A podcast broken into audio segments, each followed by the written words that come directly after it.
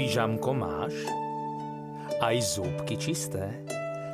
Tak potom môžeš isto, iste zájsť ešte krátko do rozprávky. Zamkni si pusu na tri zámky a rozpoviem ti do uší, čo zažil dnes náš medúšik. Zlodej na zimu sa nielen včielky ukladajú na spánok. Mnohé zvieratká si chystajú postielky, aby prespali zimnú fujavicu. Netopiere, ktoré medúšik videl lietať za súmraku a veľmi sa ich bál, zaliezli pod strechu stodoly uja včelára a jeden vedľa druhého sa pozabesovali na hradbu dolu hlavou. Myšky hrabali o 106 a kopali hlboké nory, aby ich cez zimu neštípal mráz. Rodinka slimákov si zamurovala vchod do svojich domčekov a zvnútra sa už celý týždeň ozývalo pokojné chrápanie. Aj v úli bolo všetko prichystané. Všetci už čakali, kým kráľovná zavelí uložiť sa na zimný spánok. Zrazu v jedno chladné ráno na konci septembra si kráľovna prvý raz zívla – a potom druhý raz. A tretí. A napokon zývala celý deň. Už sa to takmer nedalo vydržať a tak kráľovná popoludní zavelila. Ideme spať. Všetky včielky zaliezli poslušne do svojich komórok, pozatvárali voskové dvierka a spokojne zaspali. Ale nespali až do jary. Ich spánok malo čoskoro prerušiť čosi strašné. To čosi strašné bol Maco Laco. Ten svojím jemným nožtekom zaňuchal voňu medu a dostal náramný hlad a ešte väčšiu chud na sladkú dobrotu. A tak sa vydal krížom cez údolie a prišiel až k stodole, pri ktorej stáli úle.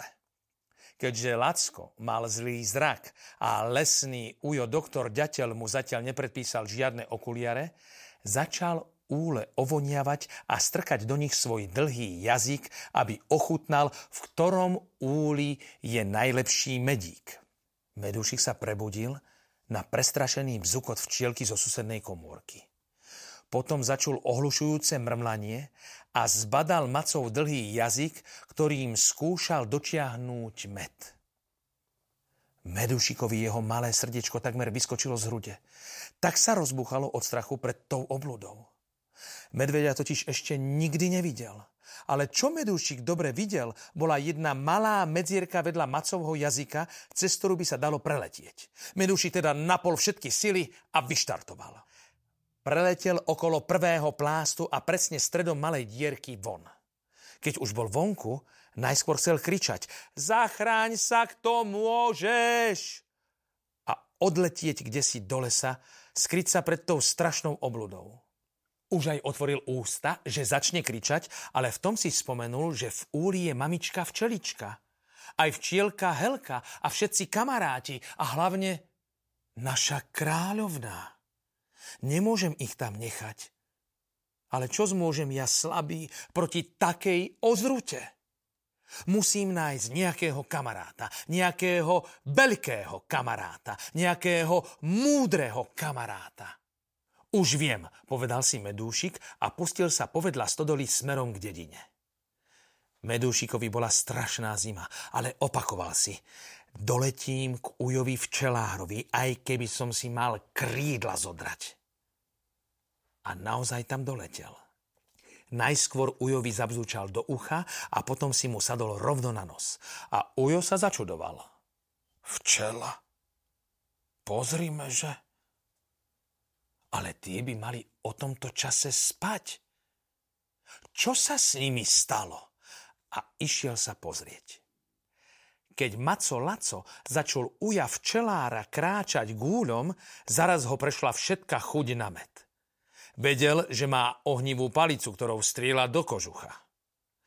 A tak náš Maco namiesto hladu dostal strach a utekol do lesa hľadať si zimný brloch. Medzi tým už zadýchaný medúšik ležal vo svojej komórke a odpočíval.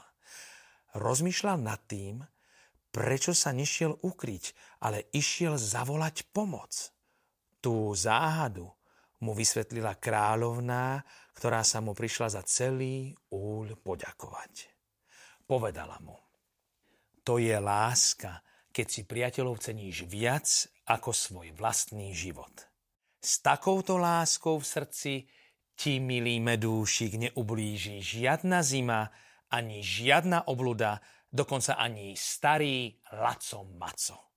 A medúšik cítil, že tá láska ho pevne spája s celým úlom a vedel, že svojich drahých kamarátov nikdy, nikdy neopustí.